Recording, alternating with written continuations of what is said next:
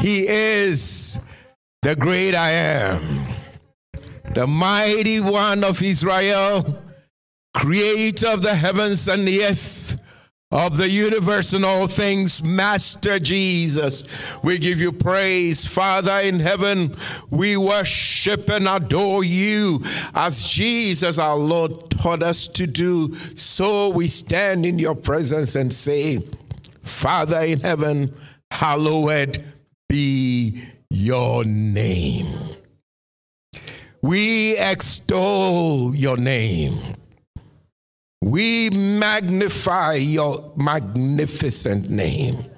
We exalt you above all and declare, Lord, that there is no God like you, no Lord like you.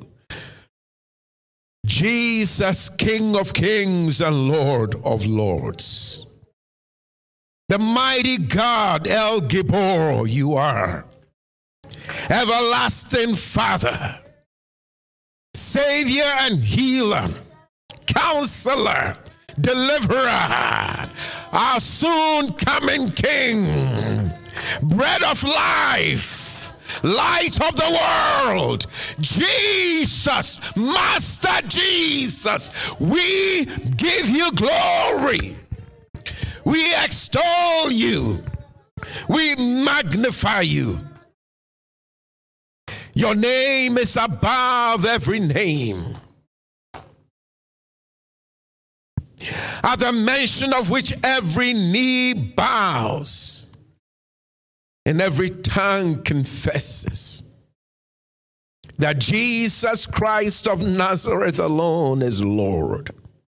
For there is no name given on earth under heaven by which we shall be saved except the name of Jesus, Yeshua Hamashiach,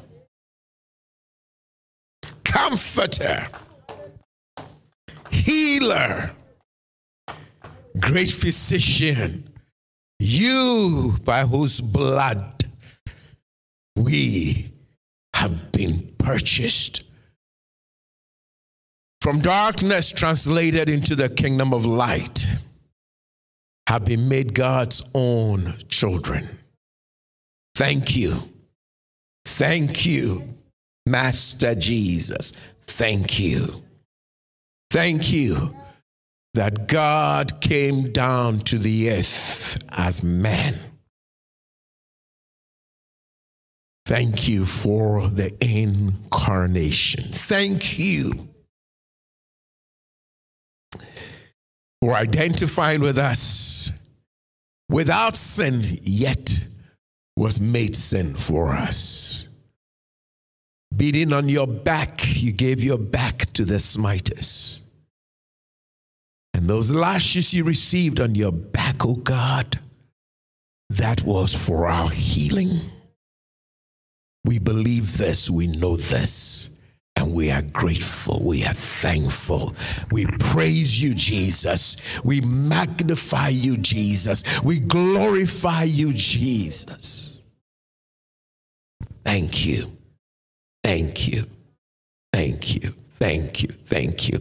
I pray for your power to be manifested in the service, both in the in-person service in the sanctuary, and also online.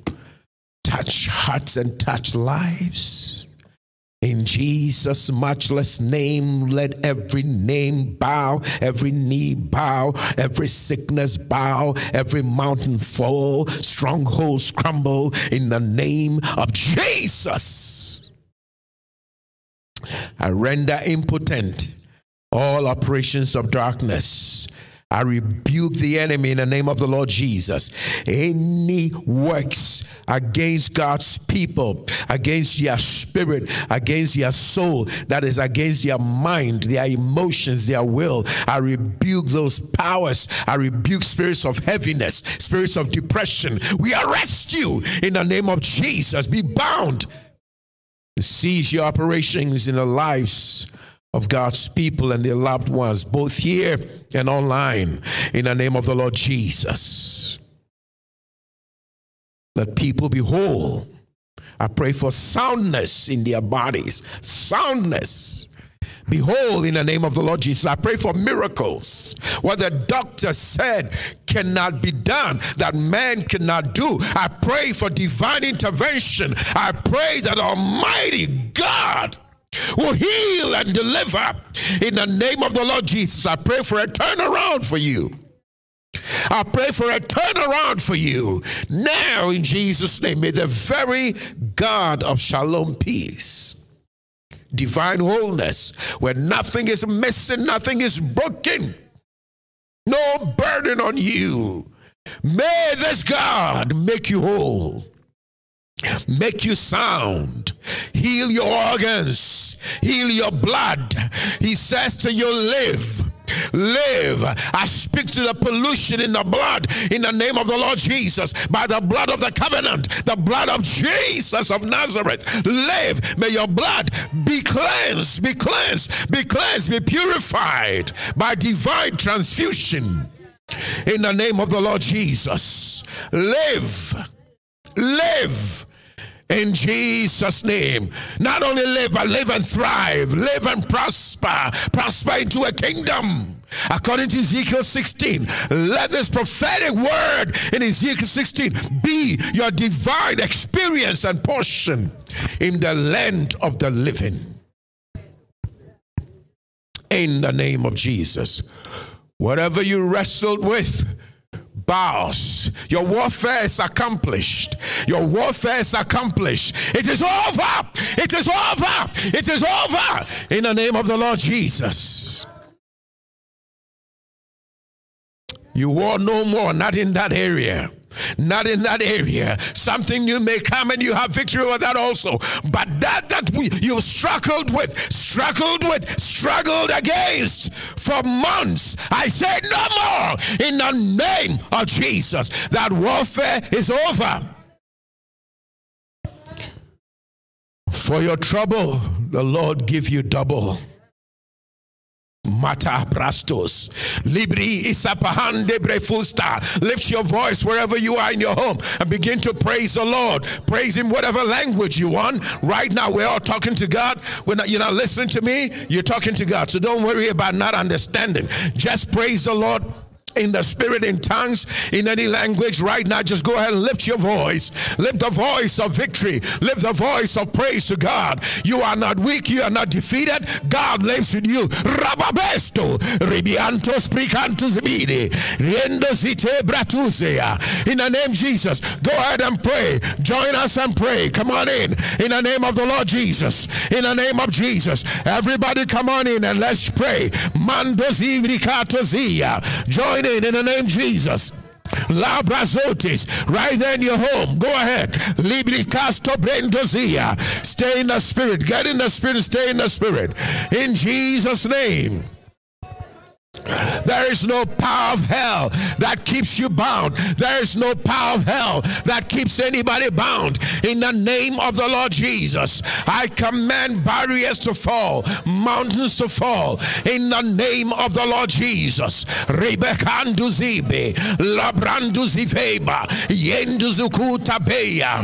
the name of Jesus, go ahead and pray. Those of you online, if you say, I don't understand what the pastor is saying, we are praying. Praying to God, God understands. So just go ahead and pray. Pray in whatever language you choose. God understands. Don't worry about, now I don't understand tongues. Talk to God. Rabasute Rebrestos.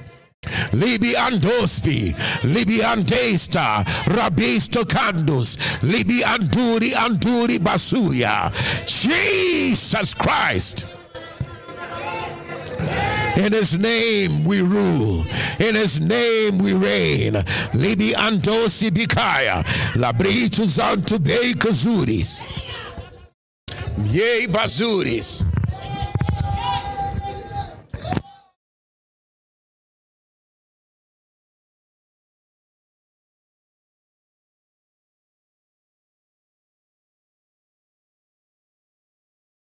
Zika hataya.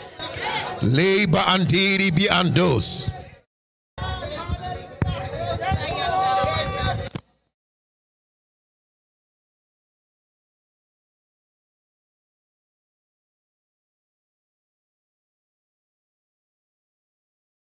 In the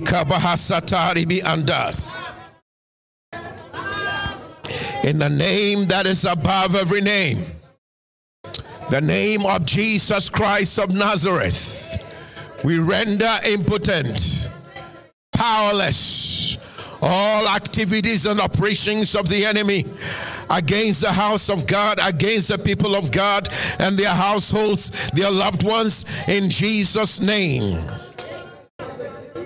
Healings manifest. Healings be. Your body was created by God, not for sickness, but to be God's dwelling place. I rebuke the crab-like spirit of cancer in the name of Jesus Christ. I rebuke that spirit of cancer in Jesus' name. I cast you out in the name of Jesus of Nazareth. Now be gone. I declare that what God did not plant in your body dies now. What God did not plant in you dies now. I command it uprooted in Jesus' name. And in this place, health and wholeness be established. I command you in the sanctuary and in your homes and all around the world, I commend you to God and to, and to his word of grace that is able to build you up. So be built up now by the word of grace, by the word of God's power. And this same word that gives you your inheritance, may you walk as an heir of God, joint heir with Christ in the name of Jesus. May you walk in your inheritance, not as a beggar, but as an owner. A believer is an owner. A believer is a possessor in the name of Jesus. This day, we possess our possessions in the name of Jesus. Stolen property, I declare returned in the name of the Lord Jesus. What was removed, that must not have been removed. I pray for it to be returned and restored in Jesus' name. Peace of mind be your portion. Peace of mind be your portion.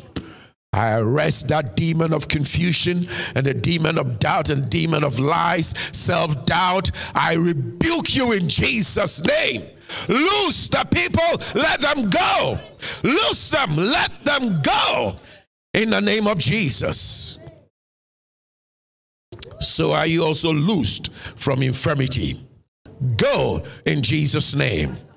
Whatever is around your mind, as Jesus said, concerning Lazarus, after he raised Lazarus up, he said, loose him and let him go.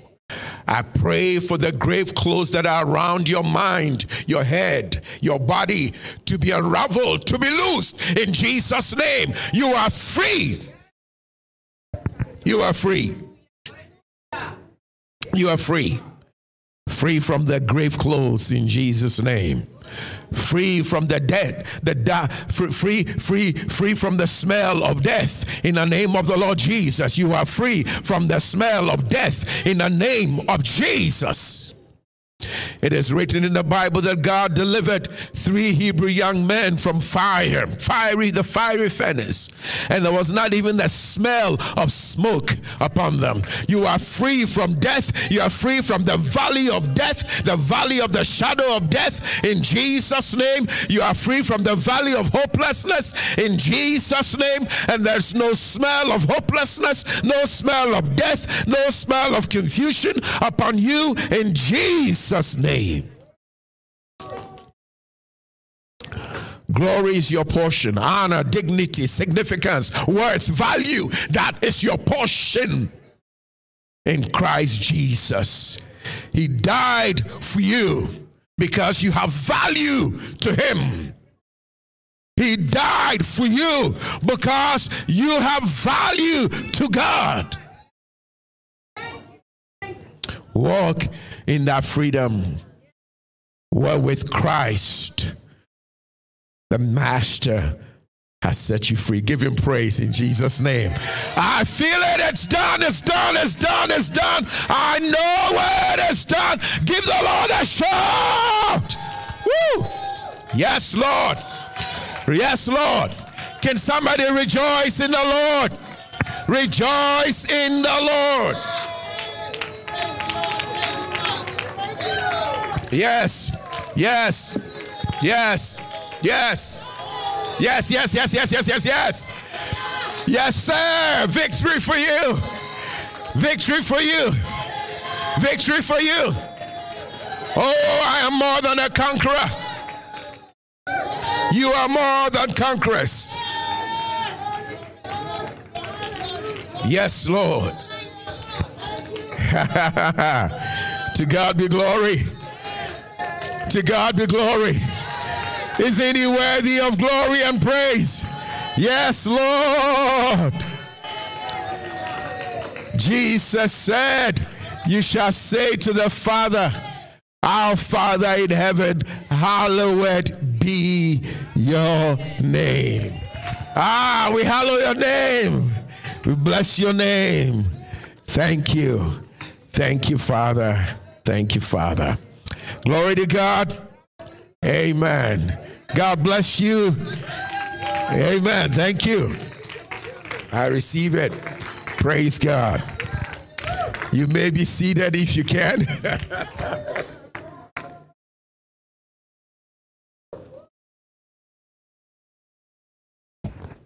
Glory be to Jesus. I bless you all in the name of the Lord. The Bible says David returned to bless his house. I stand to bless you in the name of the Lord Jesus. You and all yours in Jesus' name. Amen. Amen. Praise God. Hallelujah. The power of God is here. The presence of God is here. Ah, I know we walk by faith, but it's good to feel His presence. Cool. Glory to God. Hallelujah. Well, it's good to see you all. God bless you. Praise the Lord. Amen. Thank you. Good to be home. Praise God. I've been enjoying the services uh, online. Oh, they've been awesome. Yes, let's give God praise. Hallelujah. Reverend Janice, uh, Pastor Sandra, and Pastor Joe Affle, it's just been awesome. Uh, it's just been awesome. God, God, God has just been awesome. Oh, through his servants, God is so good. Amen. I bring you greetings from the brethren in Florida. I spent uh, two Sundays with them, had some glorious times. Praise the Lord. Hallelujah. Oh, God is good. But uh, hopefully, I don't know if uh, I can get you to be quiet enough for me to teach, but yeah, hey, let's let's go. I feel good. I feel good. And I just love this awesome presence and joy that is in the house of the Lord. Glory to God. Hallelujah. Amen. You are of God. Hallelujah. That is our subject, our title for today. You are of God. Amen. You will find that in First John chapter four and verse four. This is the letter of John, not the gospel, but the letter. Epistle, First John. So that will be towards the end of your Bible.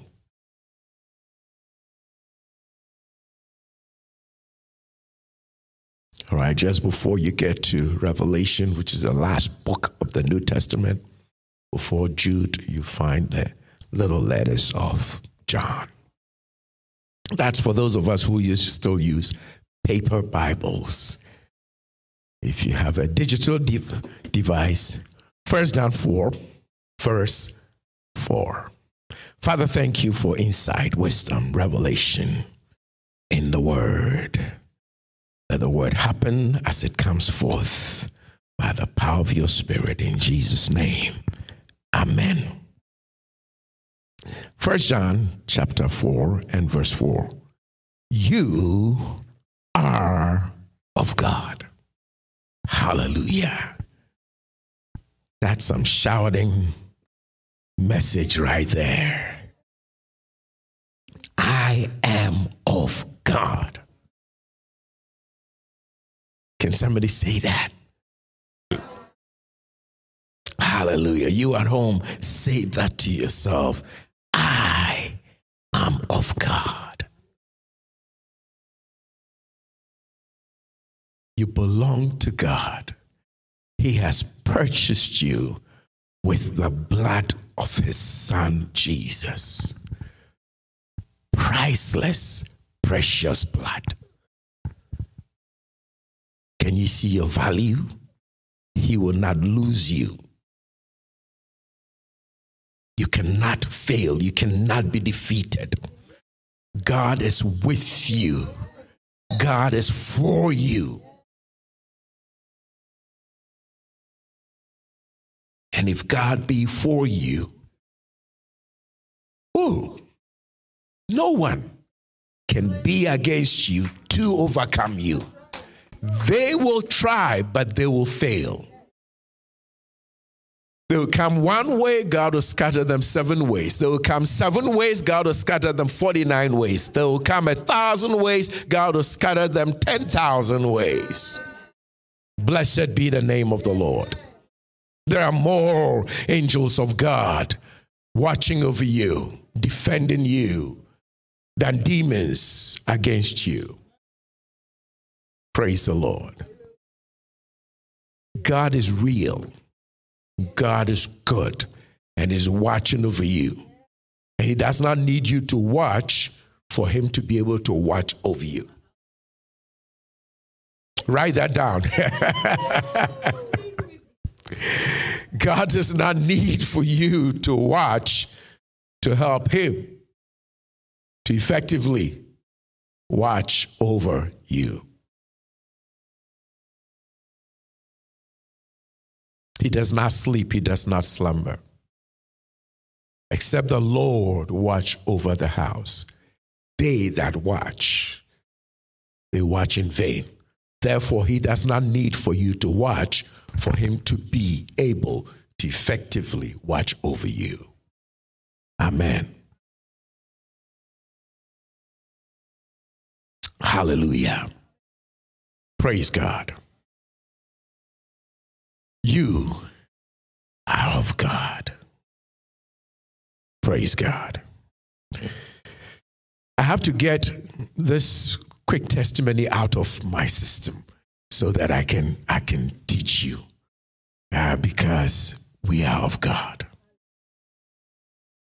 So on my trip, you know, I heard uh, Doctor Charles Stanley of Georgia, a minister, older gentleman, uh, say this, that every every year he takes off a month and he goes takes a road trip to uh, to see the United States, and he takes pictures. He actually has some very beautiful. He's a, he's an amazing photographer. Beautiful pictures. So I said, I thought to myself, ah, I'll start doing that. I'll start doing that. So I said, well, I'll, yeah, I'll do that. And then this February, you know, I'll begin Black History Month. You know, I, I will go to Georgia to see uh, Reverend Doctor Martin Luther King's church, you know, and, and just see that, that sacred place and to his museum and just, just, just experience that, you know, as part of my, my travels. So I did get to do that. And man, I'm telling you, ah, I was like, yeah, some people, some people yielded themselves to change the world. That God, help me do something with my life. I just, you just feel so humbled, you know. Uh, just, it's amazing. Anyway, long story short. Uh, so I'm on this trip, I'm driving, and I suddenly hear, look to your right. I turn to my right, and uh, an eighteen-wheeler, you know, a, a, a tractor-trailer is coming to hit me. This is, this is on the highway, so we're on this side, and on this side is bushes. The other oncoming traffic, they are over on, you know, you can't see them. It's like we're just going this way. And so I'm looking at it and I'm thinking, wait a minute, he he's not changing lanes. He's he's not sleeping. It's, what's going on? So I look I, I look up and I see him and he's looking at me. So I'm thinking, okay, he's not sleeping. He's he's looking at me. But he's not changing lanes. Because when you change lanes, you kind of shift, you know. No, he's The, the head of his truck is coming at me. And I'm like, you know, your, your mind is, you're like, wait a minute, what, what is going on? He is going to hit me. This is like vehicular warfare. And so I step on my, my accelerator to get out of there. I step on it, and I hear he steps on his too. Yeah, I hear. Yeah, the devil is a liar. God, God is with us. You are of God. And you actually don't need to watch for God to be able to watch over you. So I'm not just saying something from the Bible. It's a living thing. God watches over us. God watches over us. Because as I, th- and, and I, I thought over it, I mean, you go through such an experience, it's, it's, it's traumatic actually, you know, because you, you play it over later on, you know, and I thought about it. And I'm like, wait a minute, if I had not heard, look to your right, I actually would not have seen him and would not have known what happened. I would not have known. So God was watching over me. And he didn't need me to watch over me for him to be successful in watching over me. Can you understand this? When I told Meg it's what happened, she said, oh, he's done it before. And I thought the same thing too, because the way he did it, it's not like somebody who just, you know, no, he, he knew what he was doing, you know, but God surprised him. God let him know, no, not this one. I am with him. He is mine. He is of God. This one is of God, minus him. It shall not be as at other times. Not what you have done before. Not this one. He is of God. Hallelujah. So I sped up and he sped up. And I heard a loud bang. But my car keeps going. It didn't spin. Nothing happened to it. It kept going. If I had not heard the bang and later on seen what had happened to my car, I would not have known that anything had happened because my car didn't spin. It just kept going. And I hear this with me. Don't stop. Leave for your life. And this, I just say this part maybe for the young people and some of you who have a personality like mine, uh, ordinarily I would stop. You know, I'd be like, wait a minute, no. You know what? No, I, I would stop. And we we have to, talk, you know. So anyway, uh, you you don't listen, learn to listen to God. You know, learn to listen to God and learn to let God fight your battles. Praise God. Uh, because any other time I would have stopped and I would have engaged him. But that was not a time to engage anyone or that kind of person. I, was, I told a policeman friend of mine, and he said, I'm so glad you kept going. The pastor, you got to know some of these people carry guns. And where you were in that part of the country, in the South, I'm glad you kept going. Amen. So anyway, I got that all out of me. I'm of God. But you know something? I prayed. I said, Lord, you know, this man, let him get saved and let him tell his testimony that, you know, I used to be a hateful person, used to be evil, wicked. I hated black people and other people, whatever. But God saved me. And I'll tell you this, there was one day I tried to kill this man on the highway, but God was with him. Because what I tried to do, that didn't happen. No. God was with him. And from that time, I came under conviction and I gave my heart to Jesus. I have prayed that you get born again, become a preacher, and he will testify to this. Amen. Because that man saw something that day. Some people are not mosquitoes for you to just swat. They are of the Lion of the tribe of Judah. Hallelujah. He that is joined to God is one spirit. Greater is he that is in you than he that is in the world against you. If God be for you, no one can be against you. The Lord watches over you. The Lord who watches over Zion does not sleep, does not slumber. My peace I give to you, not as the world gives, give I unto you. So let not your heart be troubled. Fear not, for I am with you.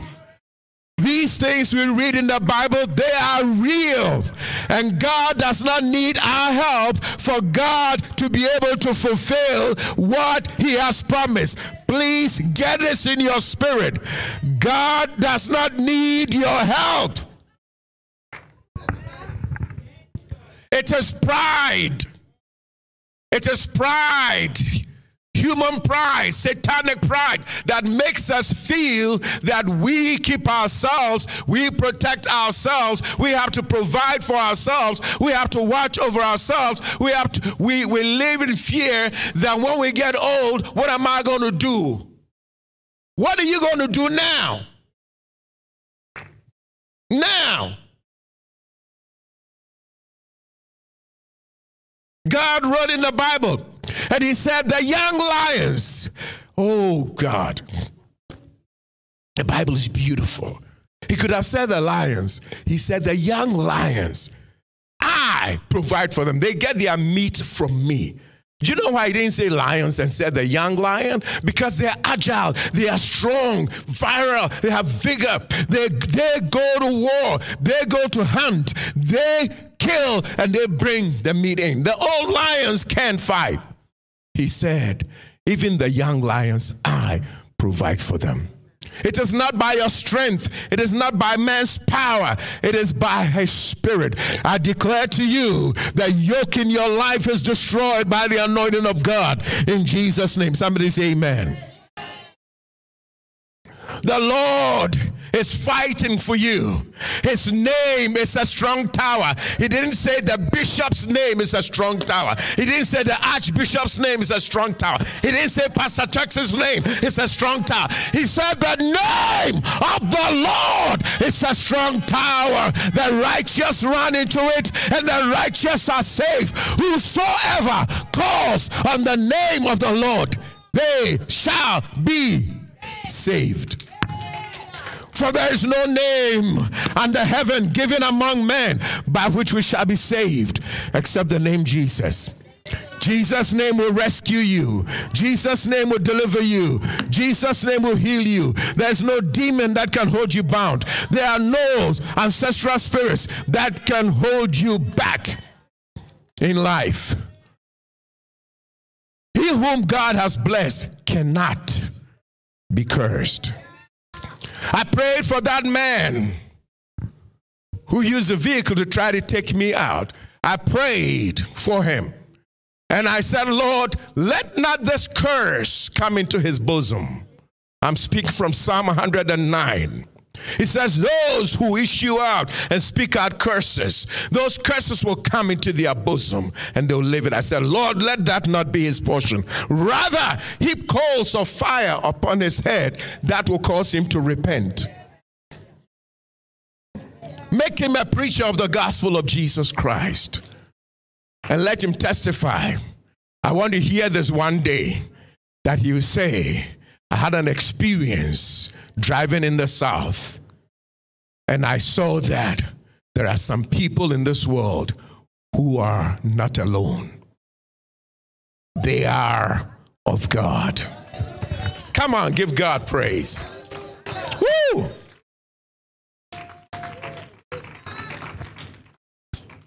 Hallelujah. Praise the Lord.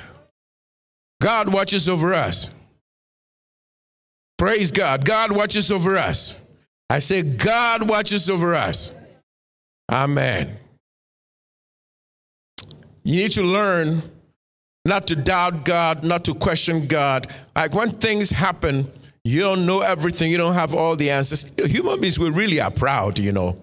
We're really proud people. God forbid, and thank God I'm here. But assuming this, and this will never happen, but assuming this, assuming this, assuming this man had hit me, I didn't know what had happened, and I died. People would say this, God, why did you let that happen to your, your servant? How come you didn't reveal it? How come? There'll be all kinds of questions. Are you, under, are you hearing me? Right? Of course. Because we are proud. We don't, we don't really trust God, that God is in charge. We say, God, where were you? People say that, God, well, where were you? I have seen online, there's a wonderful, wonderful, wonderful brother, Christian brother, good guy, who's taking care of orphans in Ghana. He's a footballer. When there was an earthquake in Turkey, his apartment collapsed and he died. They just gave him a, a national burial. It's really, really tragic. But people are asking, God, where were you? Why do we do that? Why do we accuse God? Why do we attack God? You understand? If something had happened to Pastor Chuck, people would be saying, God, what, God, what, what happened? Why were you? You can ask Meg. That morning that I'm, I'm leaving, I said to her, you know, I'm, I, I was, I'm even wondering if I should fly. Fly and not drive. Why would I say that to her? Because there's already information, communication from heaven about this trip, right? But nobody would have known that God had already been communicating. God is always there. I planned to leave early. I did not leave till ten thirty because I'm praying to get rid of this, ah, this feeling. This something just isn't right about this trip. And that is why I was running. Maybe don't do the road trip, but just fly. And then I prayed. And I was like, no, you have to fly. Do your road trip. I'm with you. So once I got that settled, I said, okay. So she's gone to work, and I pray I get this settled. Yeah, do your road trip. And I do my road trip. God is always there. So there can be a similar situation where God will then give that person a prompting, don't take this trip.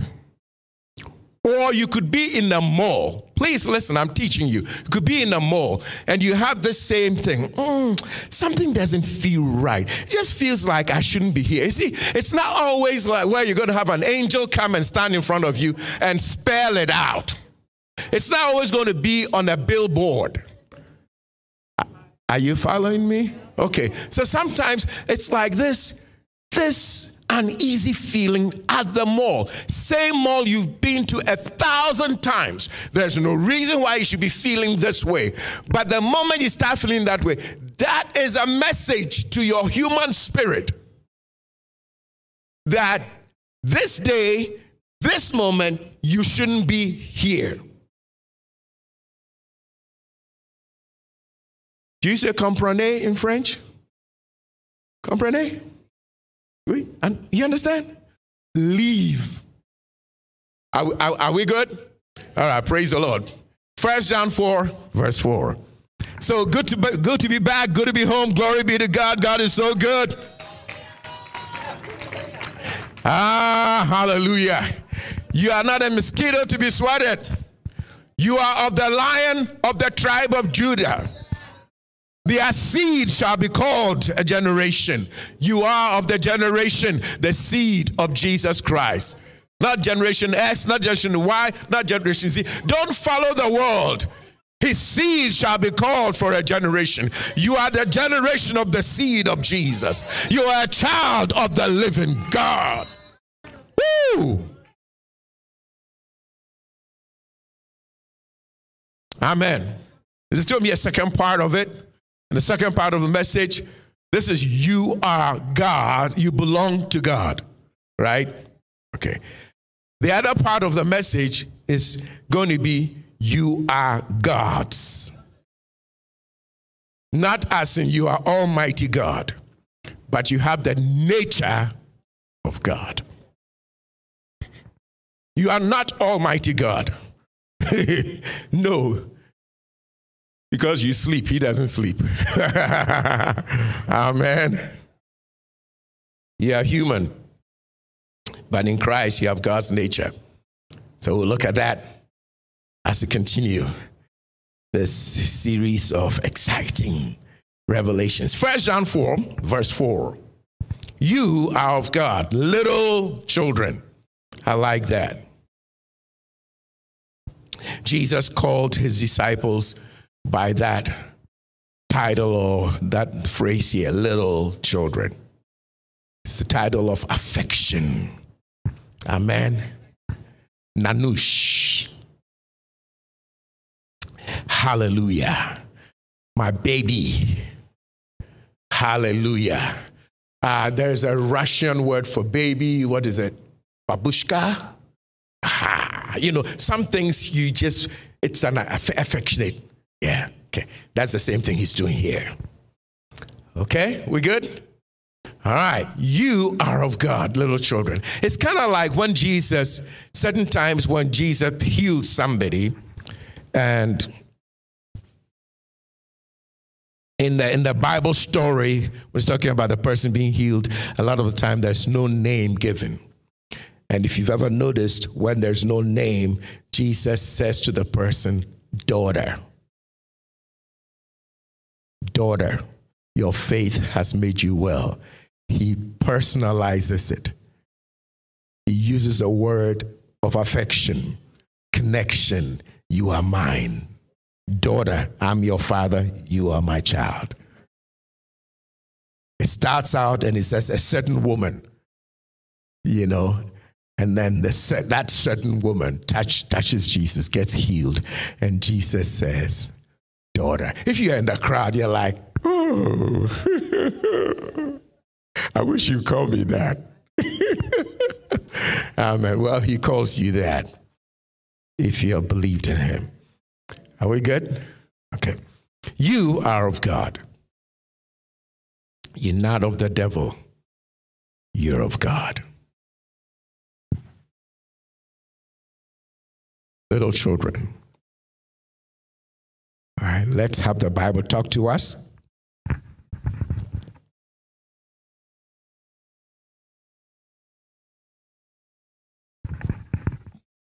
So after he says, addresses them as little children, uses a phrase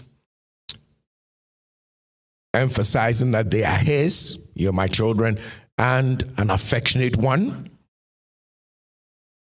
Uh, it's just like when you call God Father. There's a difference between knowing him as God and knowing him as Father. All right, he's God to everybody, but not Father to everyone. Yeah, because some people don't believe in God. So he's not their Father. He's our Father. You see? All right. And even when it comes to fatherhood, there's another phrase that is used in the Hebrew, brought into the New Testament Greek, and just given to us from the Hebrew name as Abba. Abba, which we would not say father, we would say like daddy. See, that's a lot cool, a lot more affectionate. You getting this? Okay. See, this is all God saying. I, I want a personal relationship with you. I don't, I don't want to be removed from humanity. Amen? Okay. You are of God, little children. And so the Bible says you are of God, tells us all these beautiful things. And what's the next thing it says about those who are of God? What does the Bible say? Let's not speculate. Let's have the Bible speak to us. When he told you you are of God and you are God's children, in that context, in that flow of thought, what was the next thing God said? Let's read. He says what? And have overcome them. We'll look at what the them, who the them are. But according to the Bible, according to God, if he says you are of me, God, what in God's mind, what's the first thing in this portion of the scripture God says about you? That relates to you being of God. That proves that you're of God. What's the first thing he said? Overcome. That means you are an overcomer. So those who are of God, they are what? Overcomers. Anytime you're teaching this, I'm a teacher now. Anytime you're teaching this and you tell somebody you're of God and you're doing a teaching, the first thing you ought to tell them is what? That they are what?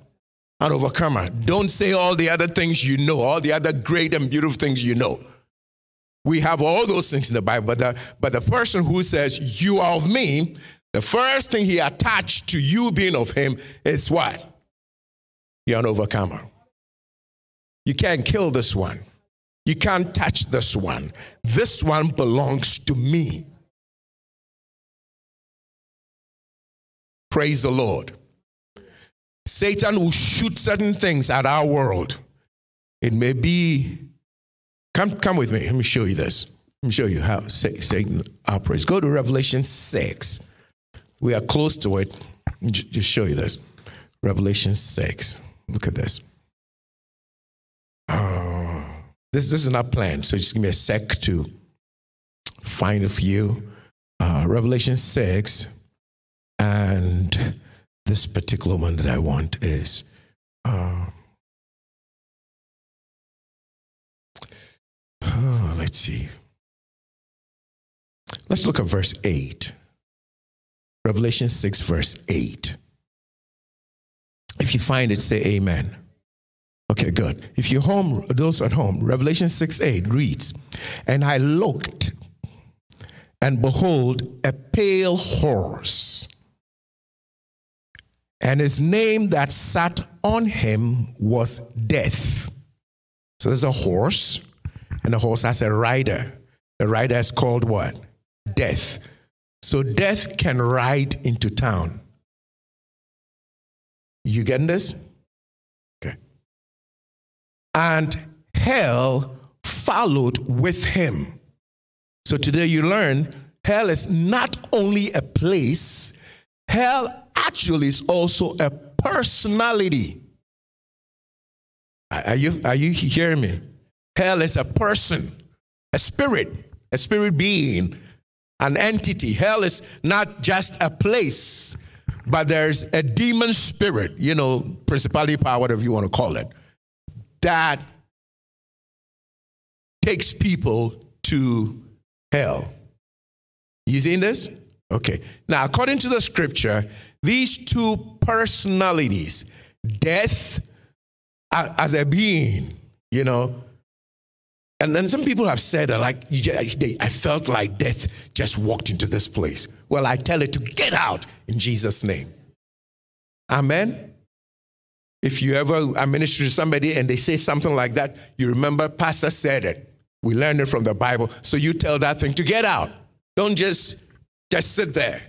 Say, hmm, that's strange. I know. These are realities in the spirit, in the spirit realm. Something's trying to come in. You got to tell it to get out. We can't just be Christians and going to church and be nice people, but don't take authority over demonic spirits.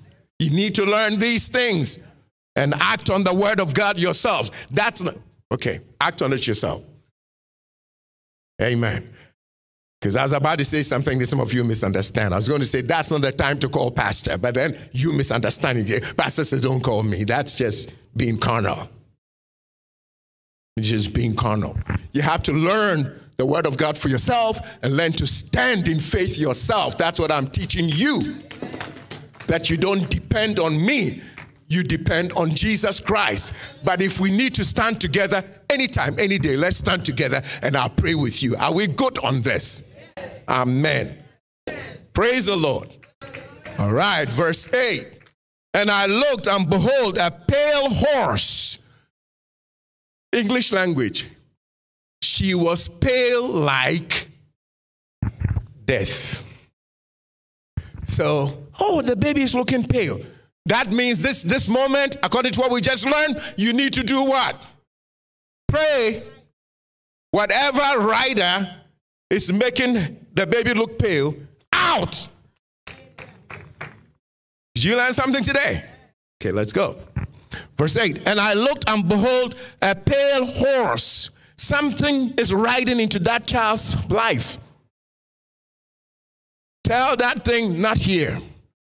Not my baby, not my grandbaby, not my niece, not my nephew. You understand this? People, a lot of you, some of you, your loved ones are not as fired up. They're not as strong in the word like you. So you are the light dispelling the darkness.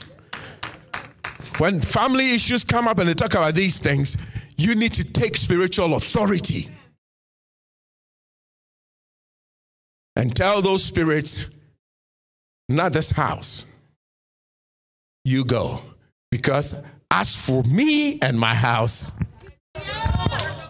come on people, as for me and my house, we serve the Lord. It's you and your house. You shall be saved and your house. Acts sixteen thirty-one. Believe on the Lord Jesus Christ, you shall be saved and your house. Genesis eighteen nineteen. As for Abraham, I know him. He will fully obey me. And you command his children and his entire household to follow me. In the salvation plan of God, he thinks of you and your house. It's not for you only. It's for you and all yours. Give God praise. You are of God. Including that person, the family that is still doing drugs. You are of God because you cover them. You cover them. Do you know why Satan has not been able to take them out despite all the messes they got themselves into? It's because of the presence of God in your life. Your light is shining in that family. And because your light is shining, the darkness is dispelled. Why? The darkness of Satan's power is over. Hallelujah. And the true light of Jesus. Woo! shines ever so brightly. Oh, it shines with salvation, it shines with healing, it shines with deliverance, it shines with peace, power, and prosperity. I am not dying now. I'm going back to Europe to preach. I'm going back to Africa to preach. I'm going throughout the United States to preach. From Maine to Miami, we will do this work. We shall live and not die because we are of God. And being of God, God says, number one, we are what? Overcomers. Praise God. So Revelation eight and verse uh, six and verse eight, I looked and behold, a pale horse, his name that sat on it was Death, and hell followed with him. So what happens is death kills them and hell swallows them. And power is given unto them over the fourth part of the earth to kill with the sword. Look at this. They're going to kill. He comes to steal, kill, and destroy. But look at what they're using. Kill with a sword, that war, conflict, arguments, fighting. Sword, conflict, war. I don't like you, don't like me, hatred, uh, racism, all kinds of isms, men against women, this against children against parents. This is just craziness. You shall learn war no more. Woo, hallelujah. By love we win. By love we overcome hatred. By the name of Jesus, we stop spirits of darkness. By the blood of Jesus, we have coverage, protection, insur- full insurance coverage by the blood of Jesus Christ. Woo, hallelujah. So they kill with the sword, they kill with hunger, with hunger, famine, famine. No water in some place for three years. It's famine. They kill with death and with the beast of the earth.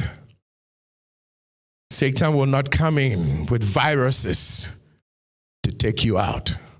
When he rides into town, the spirits say, this one, that's of God.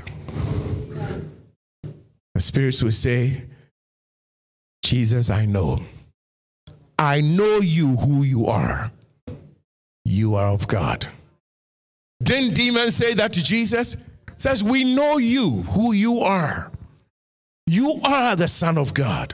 Have you come to cast us out before the time? And the devil, devil will tell you, once you find out, the devil will tell you, well, that was Jesus, but not you. Then you say, no, no, no, no, no, no, no. But Jesus gave me his name. He gave me his authority.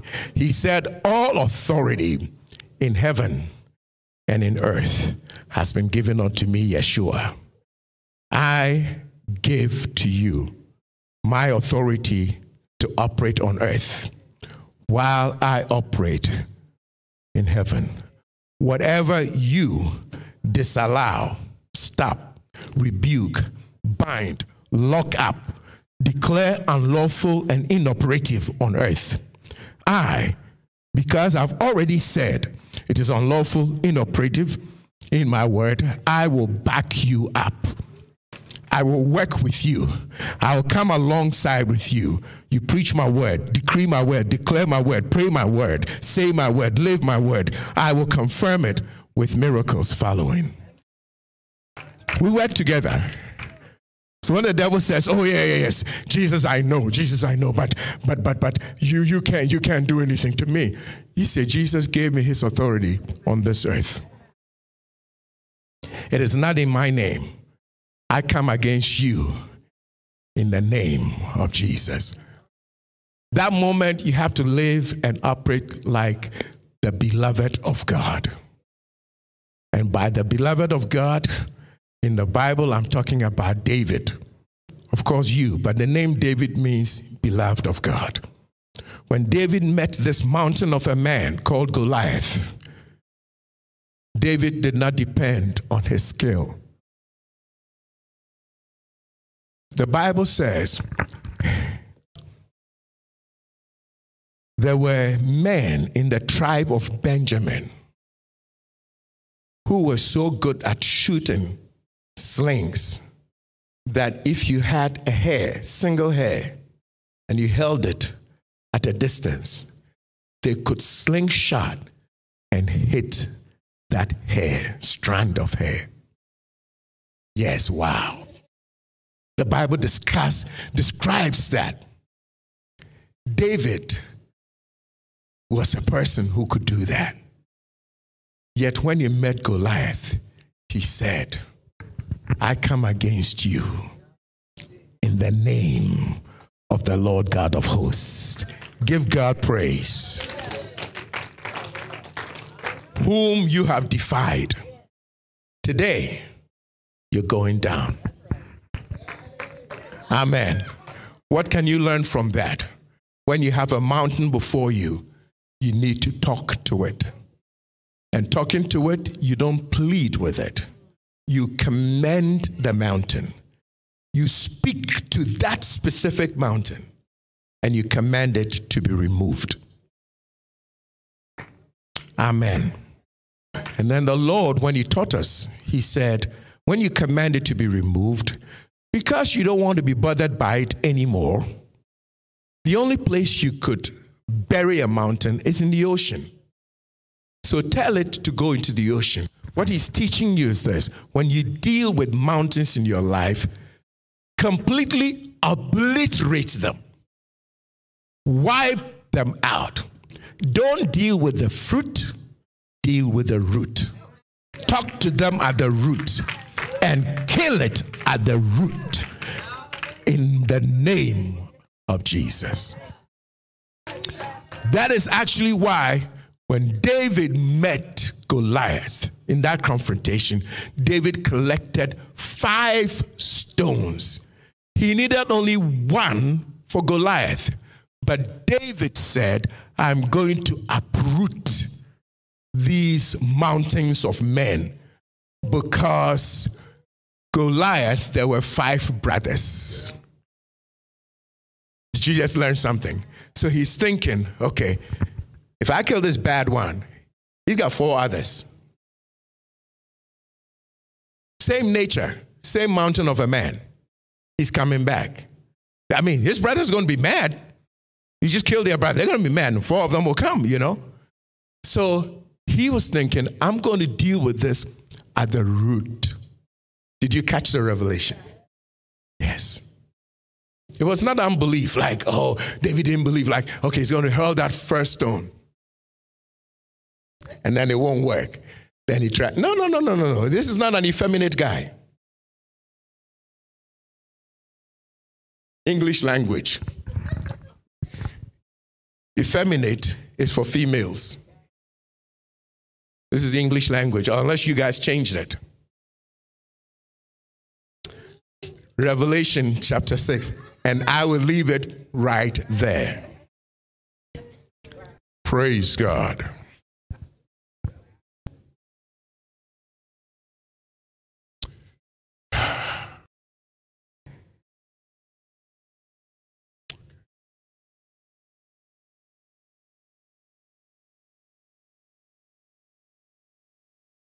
Amen. I was trained to, from the age of fourteen, to lead a family. From the age of fourteen, deliberately, intentionally, by our father, from the age of fourteen. So it's been my habit to, like, check doors. It's a, it's a, it's a strange thing. I go to visit somebody, stay in somebody's home overnight. Somebody's home. But before I go to sleep, I'm checking to see their doors are unlocked. Details, but God is so good. All right. So one of these quirks, you know, times just led me to uh, turn off a stove that had been left on. Can you imagine you're in somebody's house and they're sleeping and you get up to check things? Why would you even do that? And that's a pot sitting on the stove.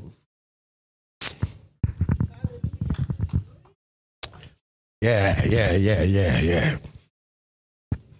Some things, some disciplines are good in life.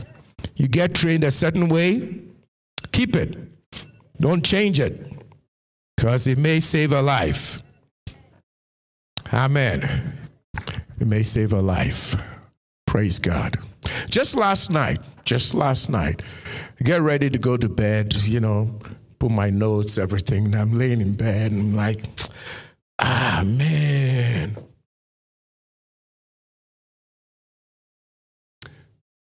I don't, I don't like leaving the dryer on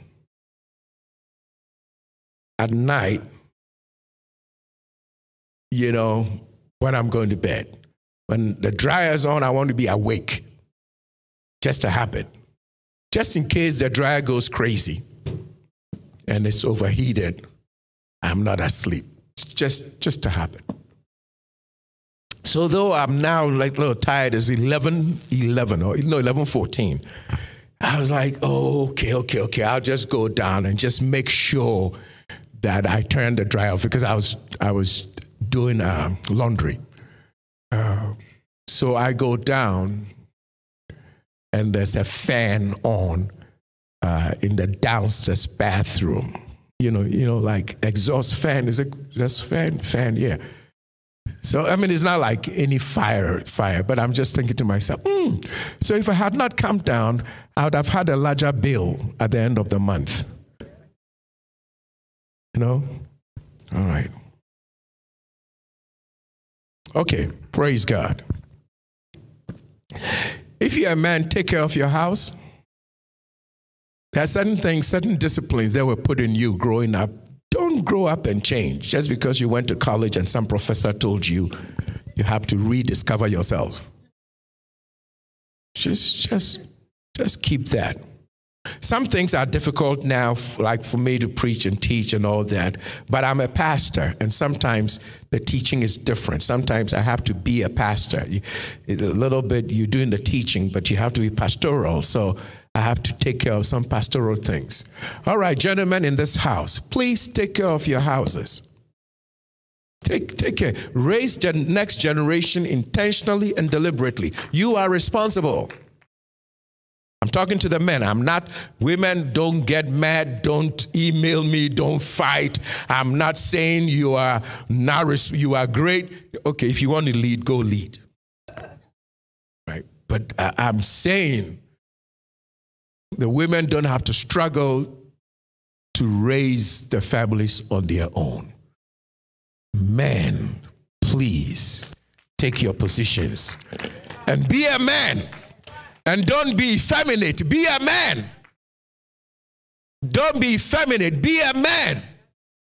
Be strong. Take charge. God put you in charge. Be responsible. Amen. Your loving leadership is required by the Lord Jesus. Required of you. I'm talking to Christian men. You understand this? Yeah. Your loving leadership is required. But Pastor, you're putting me under the law. No, this is New Testament. Ephesians. You have to nourish and cherish. Praise God. He who will not provide for his own is worse than an infidel. That is New Testament. This is not the law of Moses. And I'll be teaching you a series for you to understand that a lot of people who are teaching about grace and law, like law is bad, they are wrong. They are wrong. And this is what happens to the body of Christ. God brings a teaching to bless us, and we go to an extreme, and, and we just mess up. We always do that. You don't need to do any work to be born again. That's what grace is. It is free. It's a gift. Amen. But after you are saved, there are still rules that are not the law of Moses. There are still rules in the New Testament. Today, when you teach these things, oh, you're putting me under bondage. You're taking me to the law. And it's it's wrong when ministers teach it that way. Like, like God messed up. Don't ever teach against the law like God messed up. God didn't know what he was doing. In the New Testament, it said the law was good. Read it. It's in the New Testament. It said the law was good. Don't ever accuse God of doing the wrong thing. Today you teach about grace. And just because you're teaching about grace doesn't mean you condemn the law. God gave the law. God does not give anything bad. Come on, people. Let me ask you a question. Let me ask you a question. When Paul said to Timothy, are you, are you paying attention? When Paul said to Timothy, Timothy, from childhood, you have known the Holy Scriptures,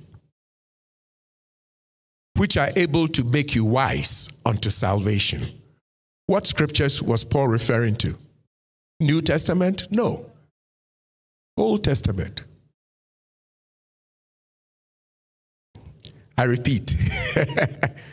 The Apostle Paul, next to Jesus, like one of the greatest, you know, persons we have. He writes, he says, son Timothy, you have known the Holy Scriptures, your mother and your grandmother, Eunice and Lois, who raised you up. In what? The Jewish Scriptures. The law of the law is wise. It is perfect, converting the soul. The testimonies of the law of the Lord are sure. They make wise the simple. Today, we think we found something. Everybody's teaching about grace and condemning law. What is wrong with us? Okay, another one. You tell me this. All scripture is given by an inspiration of God. Did he say some scriptures? Did he say New Testament scriptures? He said all scripture.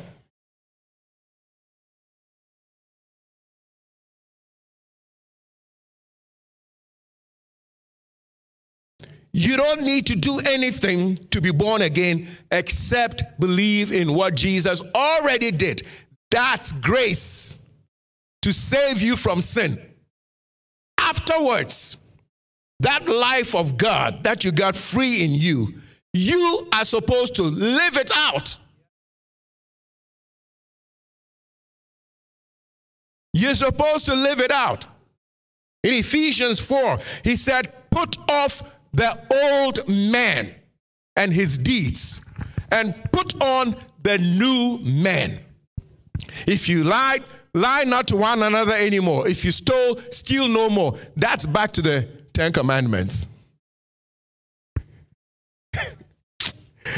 Need to teach this thing well, properly. Is it disturbing you? Grace doesn't mean you have no responsibility. Grace just means you don't need to do anything to save yourself. God's done it already. Accept it and walk in it. That's all. You don't need to protect yourself. God protects you. You don't need to do A, B, C, D to get. God's done it all. Accept it and live it out. The live it out part is what, when we tell people you got to do, they say, no, no, you're putting me under the law. No. It's already in you. Let it flow. Let it shine. Who wrote that book, The Light We Carry? Okay. I know. I, we live in interesting times. First John four. Let's go back, please. First John four. Did you learn something today? Verse four.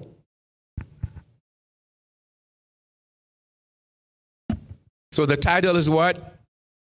You are of God, little children. And the first thing he says is what? You have overcome. Find them. So you're an overcomer. We are more than conquerors, actually. Romans eight thirty-seven. Romans eight thirty-seven says we're more than conquerors through Jesus Christ. All right. Them here, them demons, them Satan spirits, Antichrist, anything against God. All right. Next week, we'll talk some more about it. Let's finish the verse, please. So how have we overcome and why have we overcome? Because greater is he that is in you than he that is in the world. Amen. So you have opposition from the world, in the world, uh, the flesh, The world, the devil, and his cohorts will fight you, but Christ in you gives you the victory. Every, in every place, he causes you to triumph, triumph in Christ. Hallelujah. We've overcome because Jesus lives in us. Let's take chapter five, verses four and five. Chapter five, verses four and five. We'll shed a little bit more light on this. Just a little. Chapter five, First John five, verses four and five.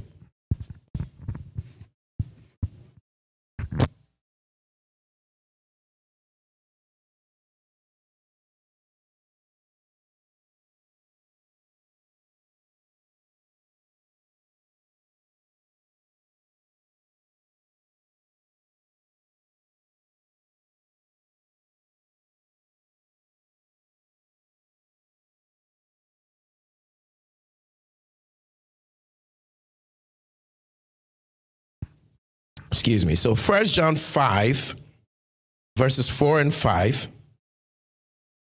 For whatsoever is born of God, little children, you're God's children.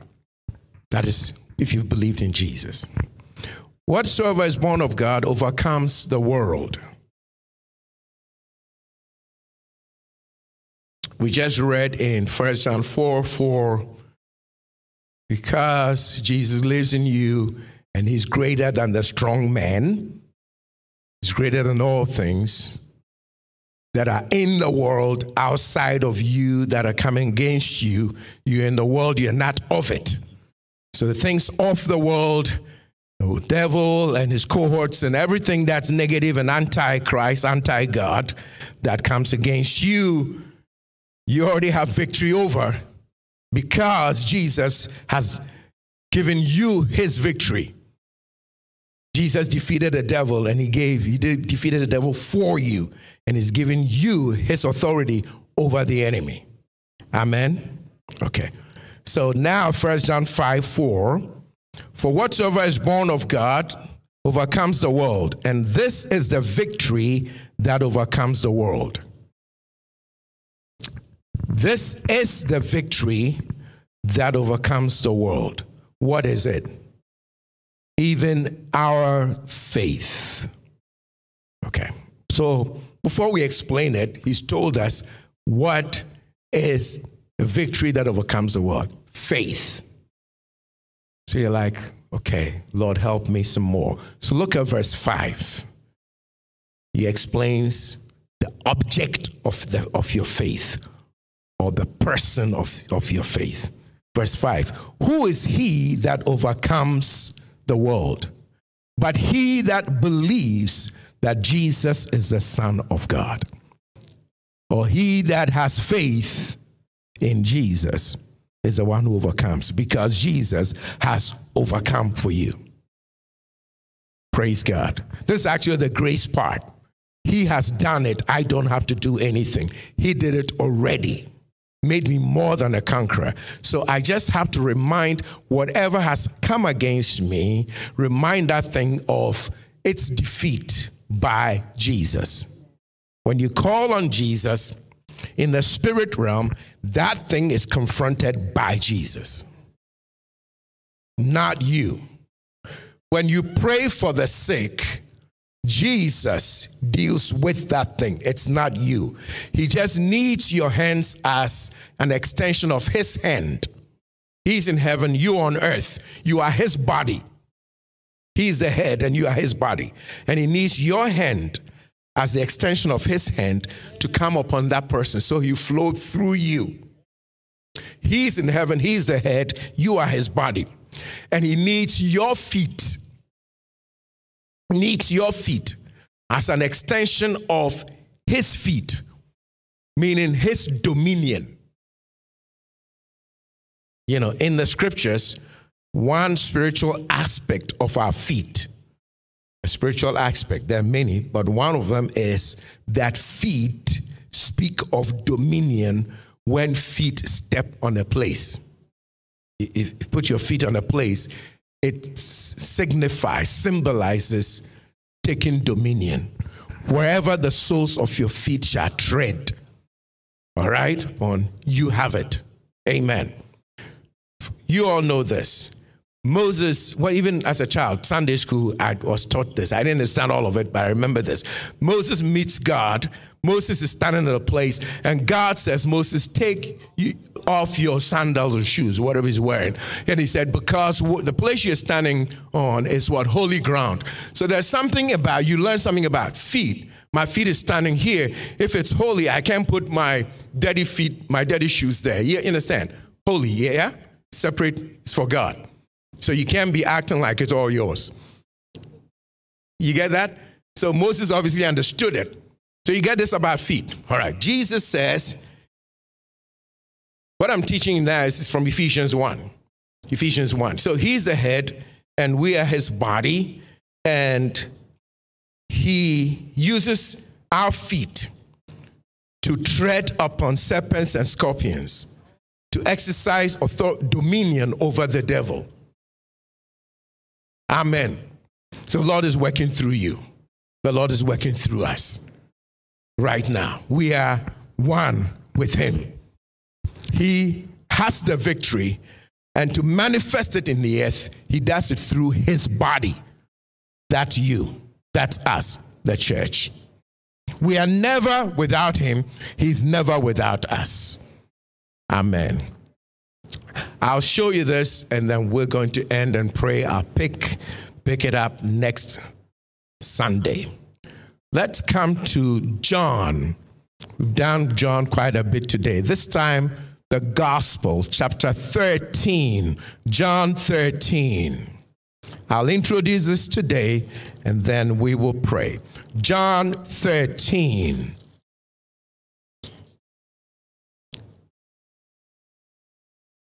Now, just for this moment, I want you to look at verse eight. John thirteen, verse eight.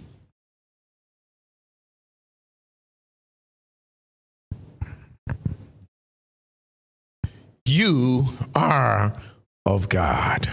Amen. All right, John thirteen, eight. Are you there? Okay. Peter says to Jesus, you shall never wash my feet. I was just talking about feet, right? Jesus answered him, if I don't wash you, you have no part with me. Are you all there? Okay, verse eight. Do you all see this? All right, I will teach this some more next week. What I'd like you to see for today's message at this point, this juncture, I remember we talked, I talked about feet as dominion. Express where feet step expresses dominion, authority. That's the part I want to talk about today so we can pray. But there's a lot more about the feet we'll do next week.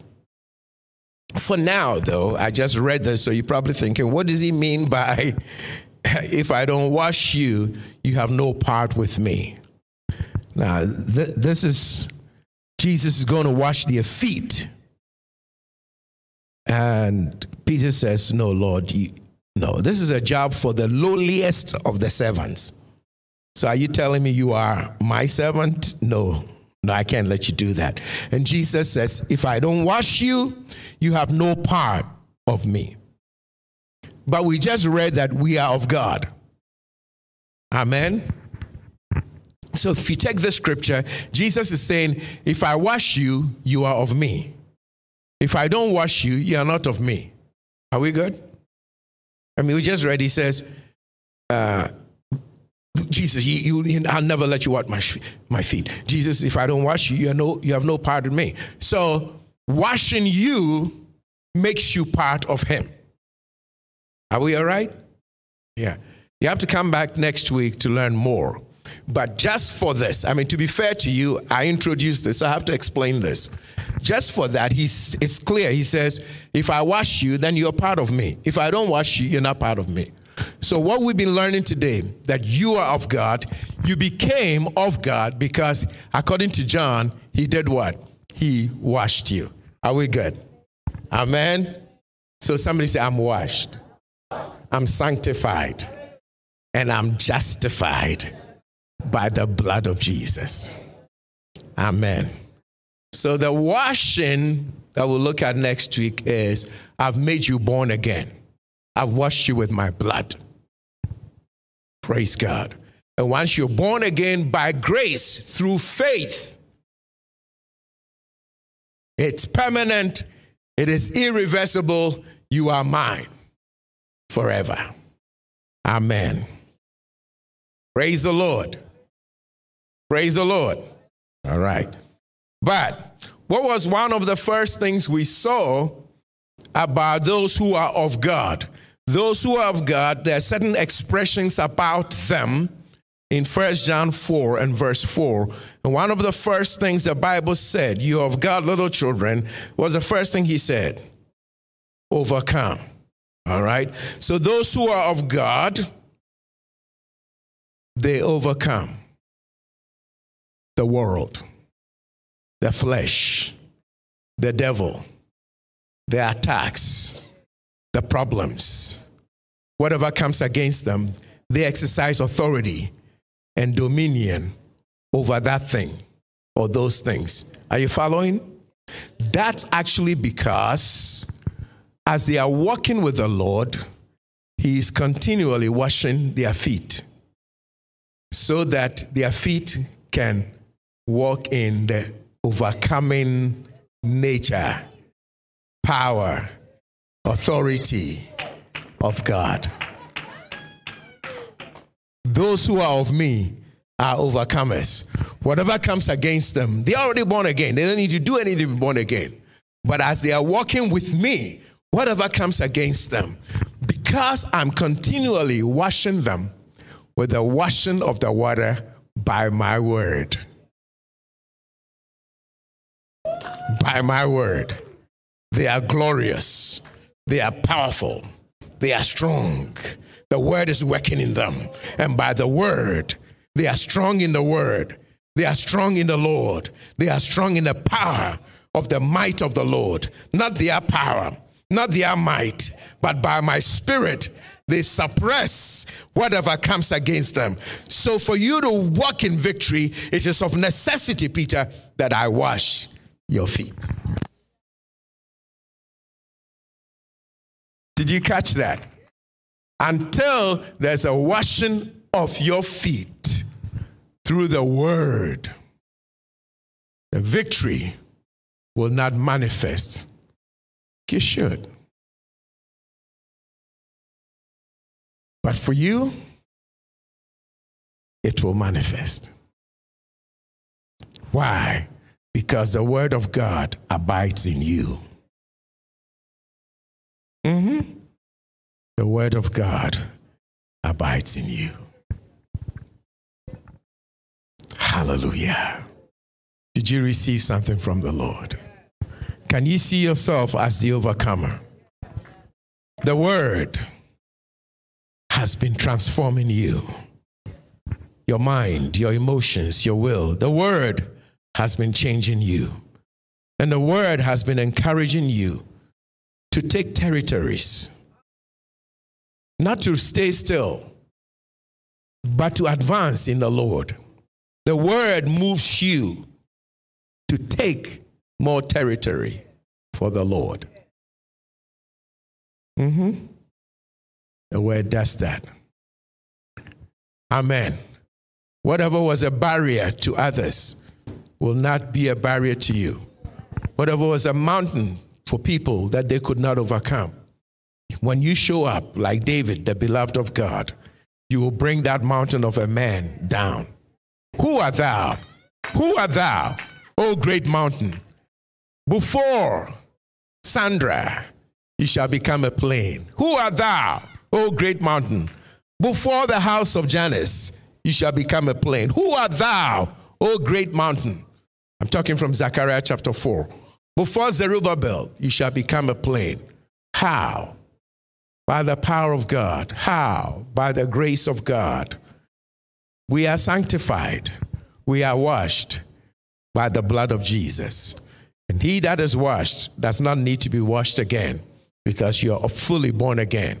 But your feet definitely need to be washed, so that on earth you can walk in victory. Give God praise. Amen. So we're going to pray today before I end this service, and you're going to tell the Lord Jesus, that area of my feet, you know, that aspect about my feet, where I should exercise dominion and authority, that hitherto, up till now, I have not seen it like I should. Today, wash me, Lord. Amen. Yes. Let the word transform me in that area, so that I can take, bring that mountain down. Praise God. Some of you have gone around certain mountains for too long. Too long. Same old thing. Too long. In Deuteronomy chapter two, God said to the people of Israel, you've gone around this mountain for too long. Emotion, the same emotional mountain. You date the same kind of useless man. I mean, it's been fifty-five years. Well, you're not that old.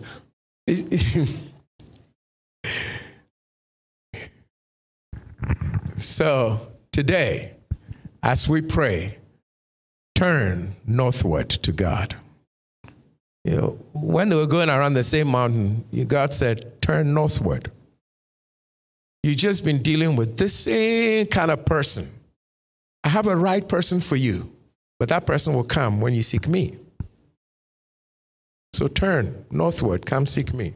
We're going to pray now, so that that word that God's been speaking to you, you allow that word to wash that area of your feet, your walk with God. Did this help you? All right. Some of you help the devil to help you get depressed, because you play the same old tape. Well, we don't say tape today. Uh, what do we say? Uh, I don't know. But the same old thoughts, you know, it starts and then you start thinking, and then you go over, I haven't done much in my life, and I'm growing old, and now I'm eighty-five. Didn't you read about a man who was eighty-five called Caleb, who said to God and to Joshua, you promised through Moses that this mountain is mine. My strength at eighty-five is just as it was when I was forty-five. Give me this mountain. At eighty-five, but you are sitting at home and you let the devil tell you, mm-hmm, see, you're eighty-five. You haven't done anything. You're playing the same old. You see, you're going around the same mountain because you haven't turned to God. Caleb turned to God. He said, God is with us. We can take this land now. And he got it. Then later he said, that promise was made to me. It includes that mountain. You guys didn't take the mountain I wanted at eighty-five. In this world system, ah, Lord Jesus, help us. Anyway, in this world system, they program you to die. They program you to accept negativity. So you have to let the word of God wash that area of your walk, so that you can have a part with Jesus in his victorious life. Did I help you? So take a moment and pray. And that mountain, that thing that has been a mountain, you've been repeating it, same, going over the same thing, that emotional mountain. Today, turn from it and look to God. Some of you, it's about this son, this son of mine, this or this daughter. Some of you, it's about your husband or it's about your wife. It's this same thing. I mean, for eighty-five years, we've been counseling you On, I mean, when I'm being ridiculous, but the point is, can, did I help you? Do you understand going around a mountain for too long? Okay, whatever that mountain is, it's been seventy-three years you've been wanting to go back to school. Well, when will you do it? Do it now already. Just do it already. Come on, people, do it already.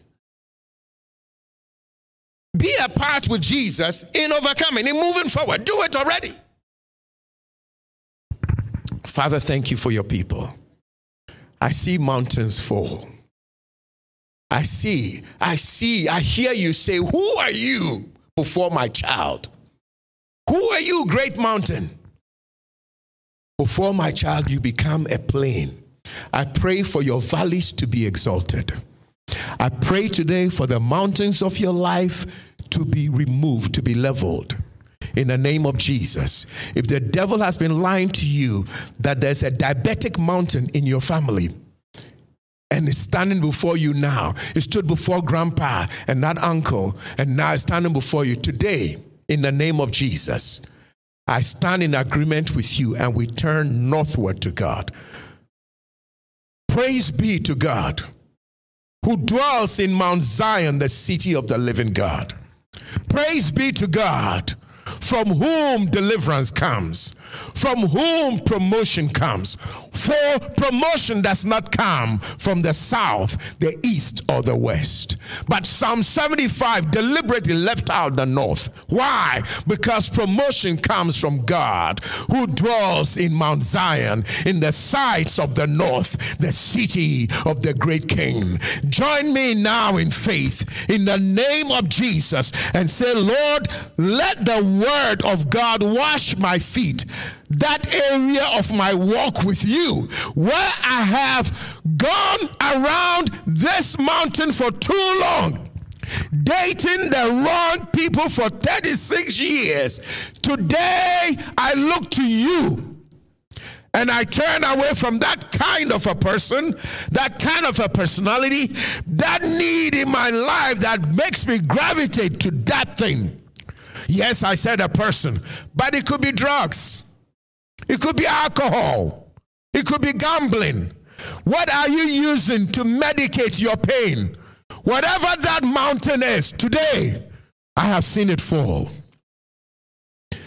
You are of God, and that mountain will not stand before you. Can you believe this? I believe better things for you, church. I believe better things for you.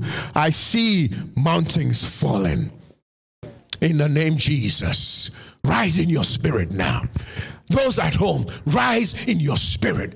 Rise in your spirit in the name of Jesus. If you're sitting on the couch and you feel like to rise in your spirit, it'll help you to get up. Please go ahead. If you felt it before I said it, get up and stand. If you were sitting on the couch throughout or laying in the bed, but as I was teaching for a moment, you just, something was moving you like, get up, get up now, just stand up. It's a sign that within you, you are standing up. In the name of Jesus.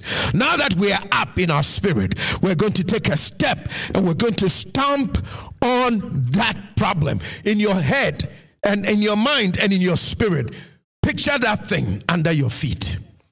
It is under your feet. It is under your feet. It is under your feet. The diabetic mountain in the family is under your feet. You are of the generation of Jesus. In Jesus' name. So it bypasses that gene in that family that brings that sickness, bypasses you. And now that you are the light, you are now going to dispel it from the family. From this generation, that is you. It will no longer be known that cancer is in this family, diabetes is in this family. No. We all know in this world, when you think about certain families, you see beauty, you see glory, you see victory. Isn't that right? Yes. Let your family be like that. Come on, people, lift your voice and begin to pray. Today is our day of victory. Now is the acceptable time. Today is your day of liberty. Right now, your you and your generations, your families will be known as the house of God. It, the time has come for the house of David to be as strong as the house of God, for the weak to be as the house of David, and for the house of David to be as the house of God. Kabadoris, prikatos, prenos. May iduzai taviri induske, labri andu sabe tuzia. Let your word wash our feet, our walk. We take that mountain. We take that mountain. We take that emotional mountain. We take that sickness mountain. Some of you, it's financial, to push the business forward, to get a family out of poverty, to move the family out of a dangerous community. Somebody will say, well, you leave that community, who's supposed to save that community? You will save that community in the name of Jesus. By you not dying, but you staying alive. In Jesus' name.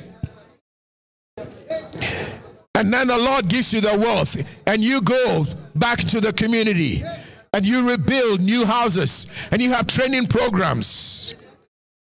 Yes. Yes. Can you see that now? Can we stop the arguments about negativity and see the good things? Pray that. Pray that. I'm not doing it for you. The Lord is doing it for you. I'm just a servant of God agreeing with you. Your mountains are leveled.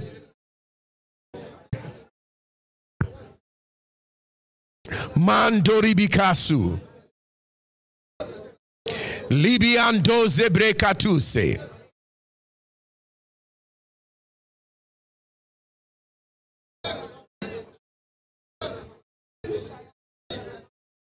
Man de bezukatayas.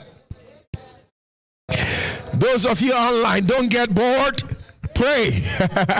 Stay engaged. In the name of Jesus. Lamazutala babasi.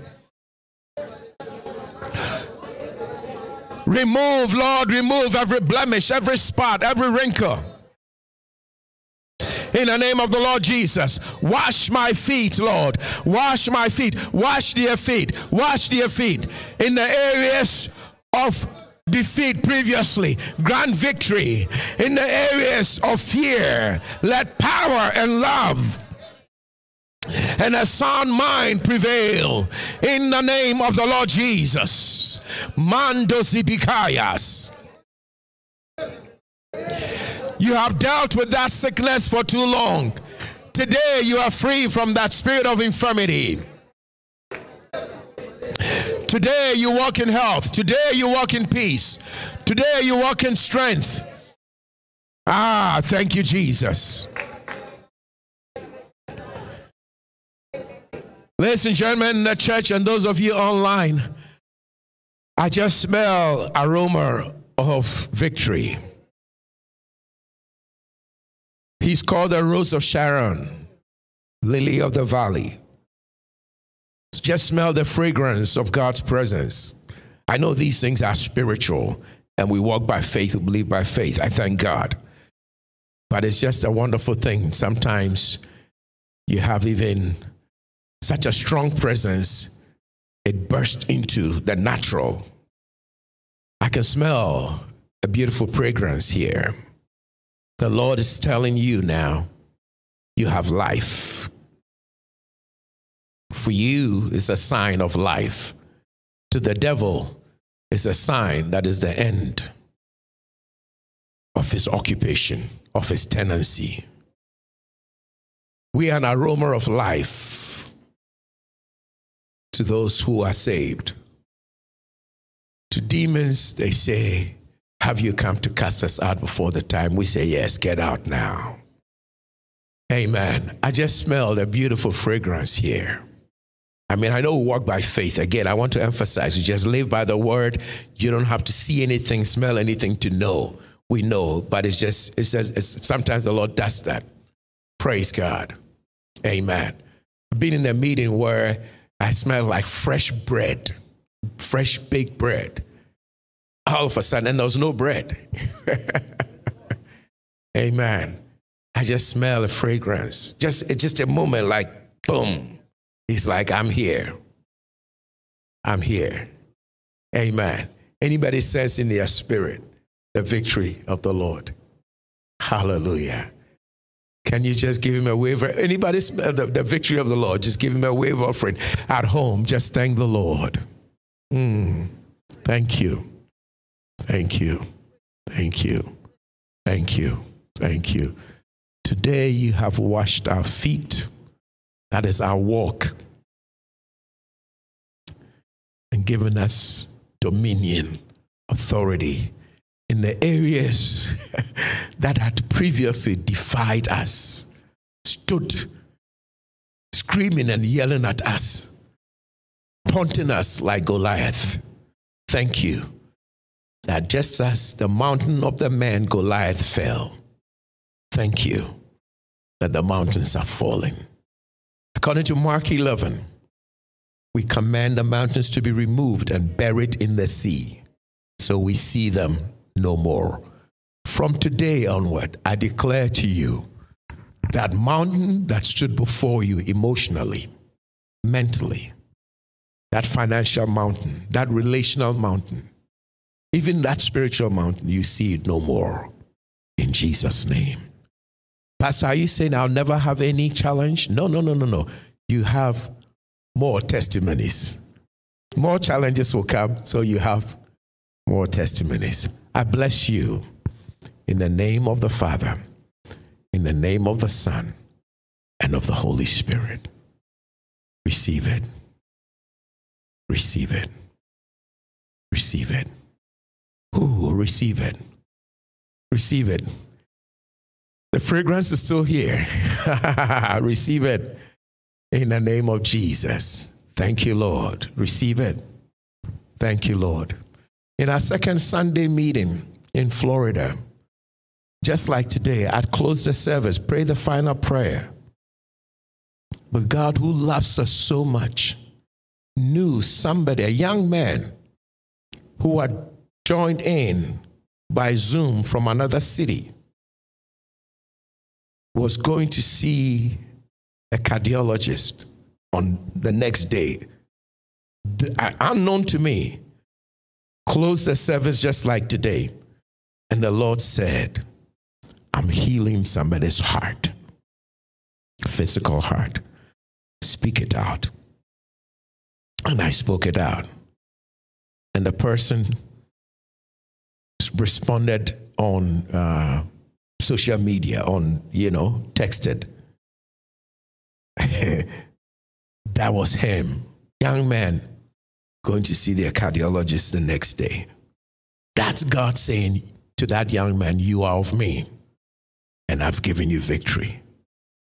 At the end of today's service, I just smelled the sweet fragrance here. Of course, we don't need that physical thing because we walk by faith. But God chose to do that, and it reminded me of a scripture that says, we are an aroma of life unto life to those who are born again. But to the enemy and his cohorts, that aroma is death. That aroma tells them it's over. I thank God for your lives. The mountain is down. Glory be to God. In Jesus' name, amen. Glory to you. Glory to you. Glory to God. Glory to God. Gloria a Dios. Gloria a Dios. Give glory to God. Hallelujah. Hallelujah. I appreciate you all. God bless you. God bless you. Keep you all in the name of the Lord Jesus. Praise God. Amen. Finally, for anybody given uh, in support of God's work here at World Missions Ministries, uh, you can do that. I pray that God will bless you financially, bless you in health, so that you don't have to use your money to try to get well because you're already well. Amen. Amen. Praise God. And for the uh, members of our church, uh, you can bring tithes and offerings to the Lord. For those of you online, there are three ways you can give to World Missions Ministries, the, the work of God here. You can give via Zelle, PayPal, or send a check in the mail. The information will be on your screen. If you happen to just be listening, for Zelle, Zelle to World Missions Ministries, the number is five seven one, two three four, two three eight seven. I repeat the number for Zelle transfers to World Missions Ministries. The number is five seven one, two three four, two three eight seven. To give online via PayPal, please kindly go to w m m church dot org and click on the red donate button. Give whatever you want, however much you choose. The Lord bless you. Again, that's w m m church dot org. God bless you. Checks may be sent to this location where we have Sunday services, and uh, the word actually starts at eleven a m We have worship uh, before that. Word starts eleven a m and you're welcome to join us. We're encouraging our members to come back to church physically, in person. We miss you. So please come back, and also let people know the address here is sixty-eight oh five East Clinton Street, Clinton, Maryland, two oh seven three five. That's the zip, U S A. The address again for World Missions Ministries to send checks in the mail or to come to church service is sixty-eight oh five East Clinton Street, Clinton, Maryland, two oh seven three five. Thank you. The Lord bless you. Thank you for being with us online, and thank you for coming to church today. May the grace of our Lord Jesus, the love of God, the power, the presence, the communion, fellowship of the Holy Spirit be with us all now and evermore. In the name of Jesus, and God's people said, amen. We love you. God bless you. Thanks for being with us. See you again.